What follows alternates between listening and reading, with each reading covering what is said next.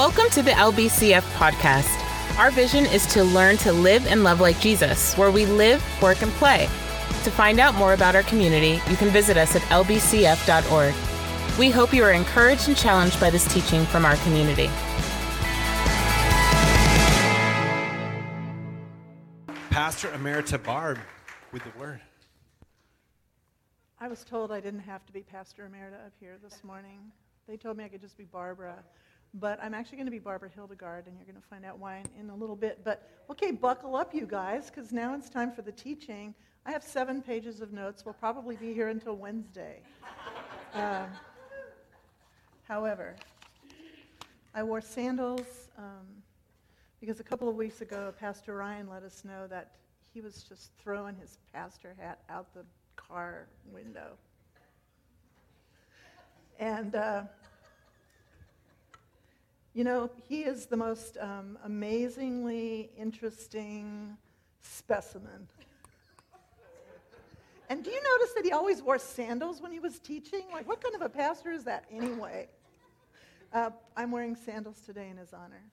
Just so you know, I am wearing sandals. Mine are cuter than his have ever been, but I am wearing sandals. I also did something really unusual for me. I brought one of my many Bibles because paper is really the way that I read Scripture too, um, but mostly at home because the book gets heavier all the time. so I'm going to put the book right there next to the sandals. And then the next thing that I'm going to do is here are my seven pages of notes. Can you say F that in church? I guess by asking the question I just did. oh, I told I told him that I might not be subversive, but I might use the word subversive. So, okay, um, we're going on a ride, you guys. We're going on the wandering wondering of this series that we are in right now. And we're going to begin with scripture. Um, I love, isn't it interesting that we today prayed for my friends, for my sister and my brother, for my son and my daughter, that they would, they would go to the desert. But really, isn't that the prayer for each and every one of us, that we would go to the desert? Because, see, the Egyptians were delivered because they were willing to go to the desert. And we make up that the desert is this hot, horrible, dead place, but it isn't. People like Volita and Richard live in the desert. Think of, think of the riches that this couple brings. Think of what might be in the desert. All the places that we complain and grumble about exactly the same way those Israelites did. Maybe the desert is actually the place where we find ourselves and God. Uniquely connected, one with the other.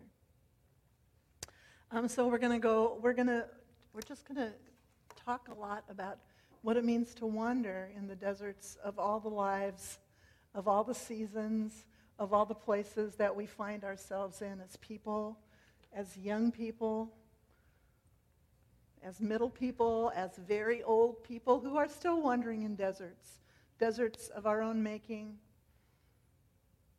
deserts that were made for us.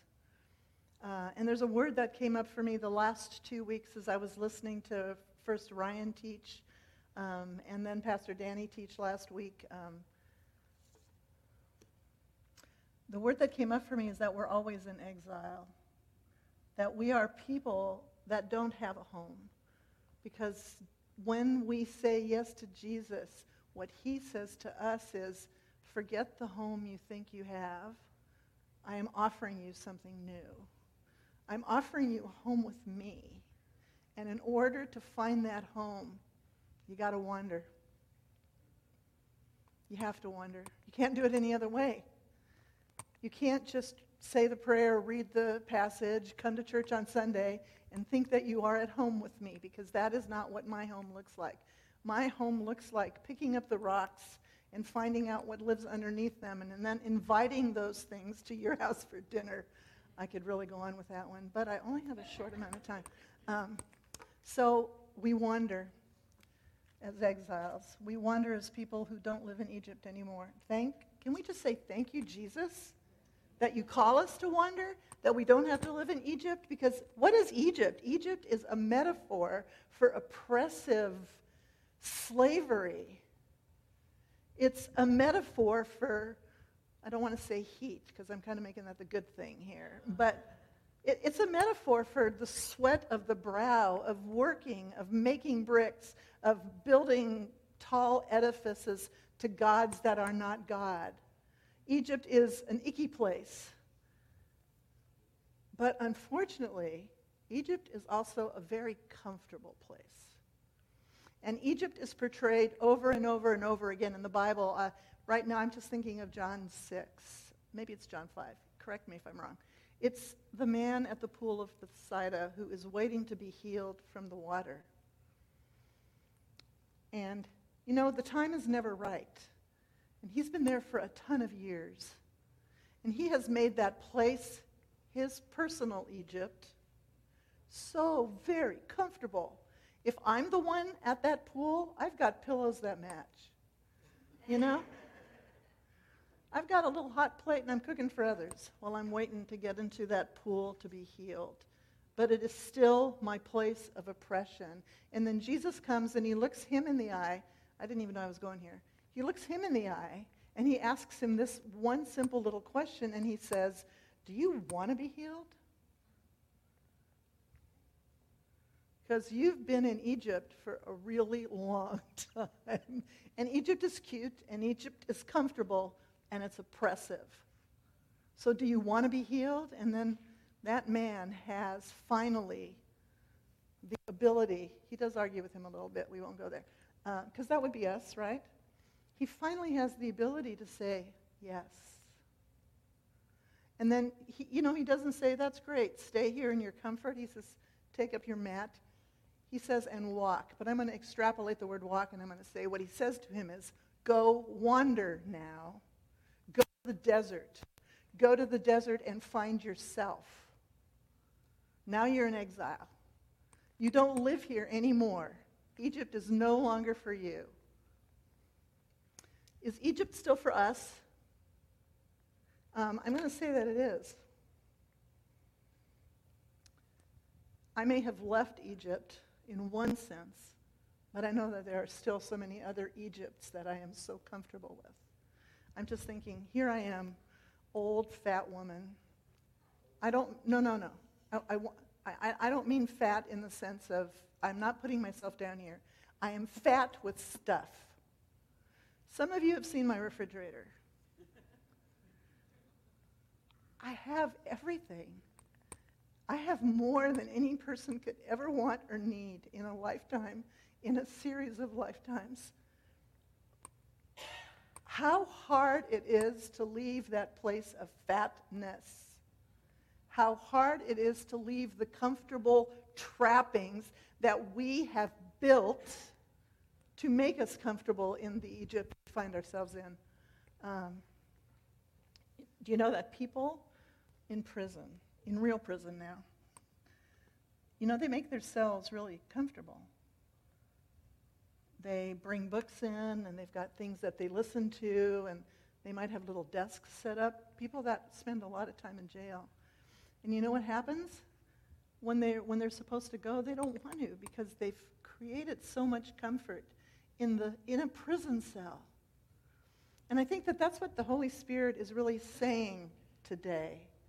Get out of the cell, get out of the comfort, be willing to leave Egypt and wander. Go to the desert.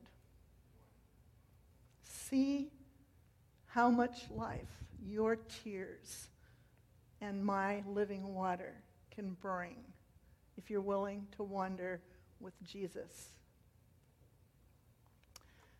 None of that is in my notes. Okay, let's now let's go to the scripture. Uh, we're going to go through some scripture. We're going to begin where it begins, which is not Genesis 12, because really the beginning is Adam and Eve. Adam and Eve were exiled from the garden, and I'm going to call that a forced exile. They didn't say, oh, we should go. God said, go. so that was exile that was forced upon them. They didn't want to be there. But now let's look at another kind of exile because in Genesis 12, now the Lord said to Abram, Go from your country and your kindred family and your father's house to the land that I will show you. What? you want me to leave my comfort? You want me to leave my Egypt? And go where? To the desert? To do what? And you're going to what? And um, the, the Greek words, I could, again, help me if I'm wrong here, lech lecha. And what God is inviting him to is so interesting because if you translate that, those words, they mean come and go to yourself. And I will be there. And in that place, there's a blessing. Because I'm going to show you a land. I'm going to make you a great nation. I'm going to bless you. I'm going to make your name great. Not, all, not only for you. Here's the, this, this is, I call this God's overflow. Because it's never about us anyway. It's always, a, it's always has to flow through us. I'm going to do all these things for you, Abram, so that you will be a blessing. So now you get to overflow into the lives of the people that you are with in the desert or when you finally arrive at home. Um, next slide. Let's go to Deuteronomy and all those scriptures that we read this morning. Surely the Lord your God has blessed you in all your undertakings. He knows you're going through this great wilderness. And wilderness and desert, by the way, are the same word, okay? Because the desert is a wild place. It's also uh, very interesting. I'm going to interject something here, which is the word healing. You know, we're always looking to be healed, right? Heal my trauma. Um, I'm speaking of myself here. Uh, I've spent a lot of years wanting healing for my life so that I could be better. And guess what? The only road to healing is not straight. The only road to healing is the road through the wilderness, the off road way, the place where there are spiders and snakes and rocks that are very hot when you put your butt on them to take a rest and sit down for a moment. Uh, and nothing for miles. So you think that no matter how long you walk, you're not really getting anywhere. And yet, that's always the place. Do you need healing? Don't raise your hand. But if that's something that's living inside of you, go to the desert. Start wandering. Start going to where Jesus is calling us to, all the way through his word, by the way. These 40 years the Lord your God has been with you, you have lacked nothing. My husband and I have been married almost 40 years. It sounds like forever, doesn't it? Except when I look behind me at 40 years, it went by like, how did that happen? How did 40 years go so fast? So, as I'm thinking about this with old eyes, new eyes, I'm thinking 40 years in the wilderness is not that bad.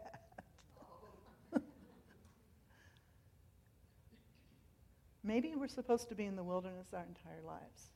Just maybe. It's just something I'm chewing on. But I have lacked nothing. I only lack the things I think I lack.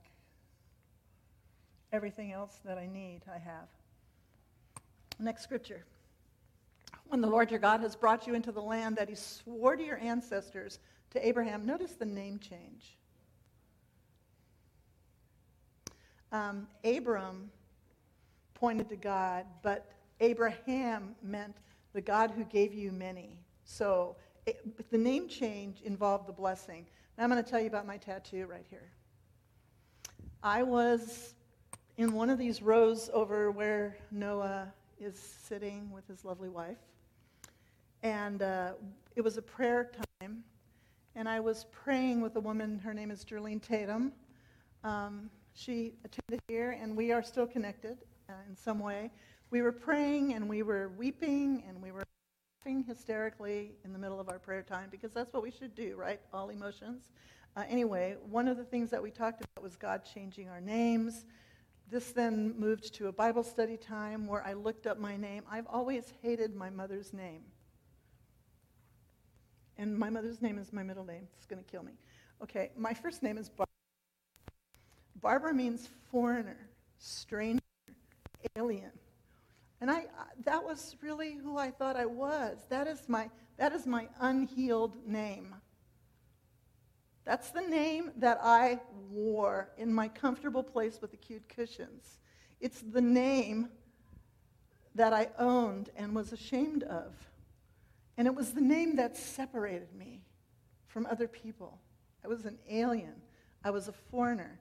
And I was also an immigrant, so that didn't help. That just kind of like confirmed, yep, you don't belong here. You don't belong to anybody. And my mother, because my mother had uh, depression and was mentally ill, a lot of you guys know that. And I don't, I don't even know her, even though I lived with her for a lot of years. But she was never available. She was never there. I, and I didn't like her name. So her name is Hildegard. And my middle name is Hildegard. And in that prayer time, we talked about getting our names tattooed on our arms. And later on, when I looked up Hildegard, what Hildegard means is strong tower in time of war, battle maiden, feminine for warrior. I'm going to own that name. That's the name that will carry me through the wilderness. It's not alien. So on my arm, you know, when you get a tattoo when you're 65, because that's how young I was when I got that tattoo, um, you do have to Google first what tattoos look like on older arms. and you have to deal with the fact that it's not going to be pretty. But it says Hildegard right here. It's in my grandmother's handwriting. It is my mother's name, but it is my name. And it is that name that carries me through all the wildernesses of my life. It was the name that carried me through the wilderness when I didn't even know I was walking in the wilderness. And now I am willing, most of the time, to enter the wilderness on purpose because I know that I will meet myself and God in that place. What a wonder. What a wonder. When the Lord your God has brought you into the land that he swore to your ancestors, to Abraham, to Isaac, and to Jacob to give you, a land with fine, large cities that you did not build, houses filled with all sorts of goods that you did not fill, hewn cisterns that you did not hew, vineyards and olive groves that you did not plant. And when you have eaten your fill, take care that you do not forget the Lord who brought you out of the land of Egypt, out of the house of slavery. The Lord your God you shall fear, him you shall serve, and by his name alone you shall swear. Do not follow other gods, any of the gods of the peoples who are all around you. Man, that's hard to do when you're in Egypt, to not follow other gods. And man, what's hard to do in the desert, in the wilderness, is to not complain. And we're going to find that God has something amazing to say about that when we get to Jeremiah, because we're going there too. But the, do you realize that it was complaining and the lack of trust that kept the Israelites from going to the promised land? You know, it was an 11 day journey that took them 40 years. You know, they sent spies. They were so close that they could send spies to check it out. And then the spies came back and they said, Oh, the people are too big. It's too awful there. We can't go there even though one of them said, no, no, we can, we can deal. But anyway, they argued amongst themselves, and God said, ah, forget it, guys, you're not going in. I'm leaving you out here. I'm going to wait till the grumbling generation is all gone before I actually let you come to the good place. Um, and in that place, can you play that picture now? James Bustamante is my hero. You may think this is a bull in a pool, which it is. But I want you to consider that it's the golden calf at the foot of the mountain. I want you to see the metaphor of the pleasure that lays all around what we do when we create our own gods. What we do in the desert when we think it's too hot. What we do in the wilderness when it's too wild and crazy. I have to wrap this puppy up and I'm so not done. Okay. Golden calf metaphor. Next slide. Now we're in Jeremiah. The people eventually get to the promised land, but that's what they do. They create all kinds of false gods. They continue to tell the real God, talk to the hand, I'm really busy. You know, I have my own life to attend to. I'm busy, I've got a really great job. My husband's driving me crazy, I'm getting a divorce. Uh, my children need to go to college. I'm putting them in sports 27 days a week. Which some of you are doing with your kids, by the way, because you're putting them in three sports in one day. Uh, anyway, that's a judgment, and I repent. Forgive me.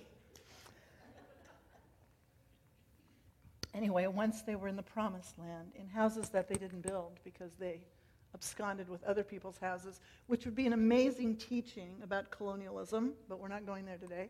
Um, now, God says, You guys just keep not paying attention to me.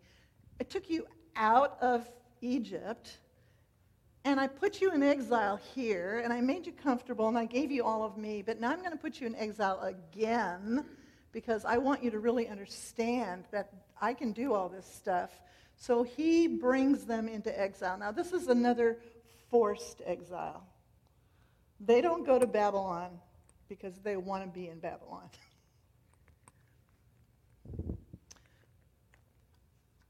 Babylon represents the powers, the principalities, the systems of this world. We live in Babylon. We always live in Babylon. Again, there's so much more that I could say there. But let's just talk about God's love and mercy right here, because this is where He says, You guys are the worst. You're the biggest complainers. You're the biggest grumblers. You refuse to wander with me. So let me tell you what I think you should do as exiles. I want you all right now to raise your hand. I have just thrown the word exile into your hands. Now I want you to smack it on yourself. Own it. You are an exile because you belong to God, because Jesus has already come. The Savior and the King that all these guys were waiting for, he's arrived. Jesus is here you are still an exile because we live in Babylon. No matter what we call the country, no matter what we call the town, no matter where our house is, we live in Babylon. We live in a system that is not a benefit. This is what God says. Thus says the Lord of hosts, the God of Israel, to all the exiles own it to me. This is what God is saying to you, whom I have sent into exile from Jerusalem to Babylon until he returns to Jerusalem and saves us again. Build houses. You, build your own house. Live in them. Plant gardens. Eat what they produce. Take wives. Have sons and daughters. Take wives for your sons. Give your daughters in marriage that they may bear more sons and daughters. Populate that place populate Babylon. Multiply there and do not decrease. Next slide. But, here's the climax seek the welfare of the city. What? Seek the welfare of Babylon? What? We watched a movie here last night called The Story of Plastic. And one of the questions that was thrown at the host who was involved with this project uh, of getting rid of plastic. Um, one of the questions thrown at her was, well, how can we get the government to do all these things? And she said, the government is not going to do it. Babylon is not going to take care of us. And then I was reminded while she was speaking of a little tiny song that I loved because I did children's ministry for many years. Um, that this woman, we went to this concert, I don't even remember her name, but the name of the song was this Little is Much. Mary Rice Hopkins. Amen. Let me speak that over each of us exiles. You're much. You're the ones who can make a difference in Babylon. And guess what? That's what we're called to. Uniquely, we are peculiar people. Old book, Rodney Clapp, 1994, something like that. We are a peculiar people. How do we live as exiles in a world that likes systems, that likes empire? How do we live that way? I'm going to say this is how we do it. All the things that it says in Jeremiah. And then um, we love. Love is dangerous and subversive. Love makes people really, really uncomfortable. That's what we're called to do. That is our weapon. It is our strength. It is our word. It is our God. Love. We're going to worship something? Let's worship love. We're going to do something about plastic, about hunger, about the weather. Let's love. Little is much. We're going to move to a time of communion right now. And uh, some people are serving. I know that the FARs are going to be serving communion, and the band is going to come back up. And as we get ready uh, for communion, oh man, the thing I want here I threw on the ground. No, I don't need that one. Not that one. oh, it's my Catholic Bible too, Monica. Yeah. I only need one. I don't need these last two pages because I think it's. I just have a blessing that I want to read us as we are.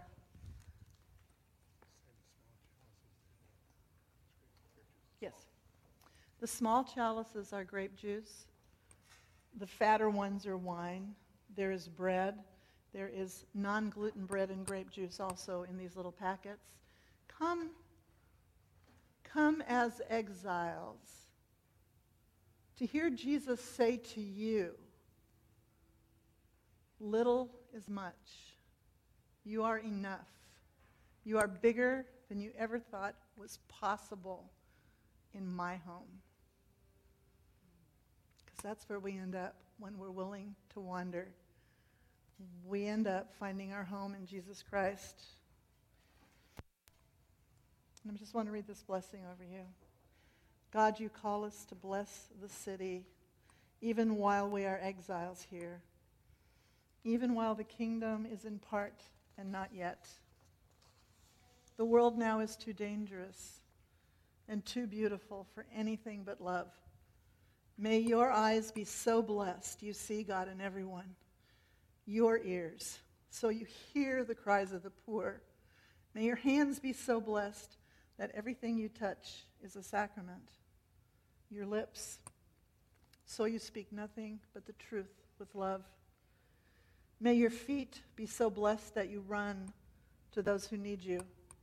And may your heart be so opened, so set on fire, that your love, your love, because of the love of Jesus for you changes everything.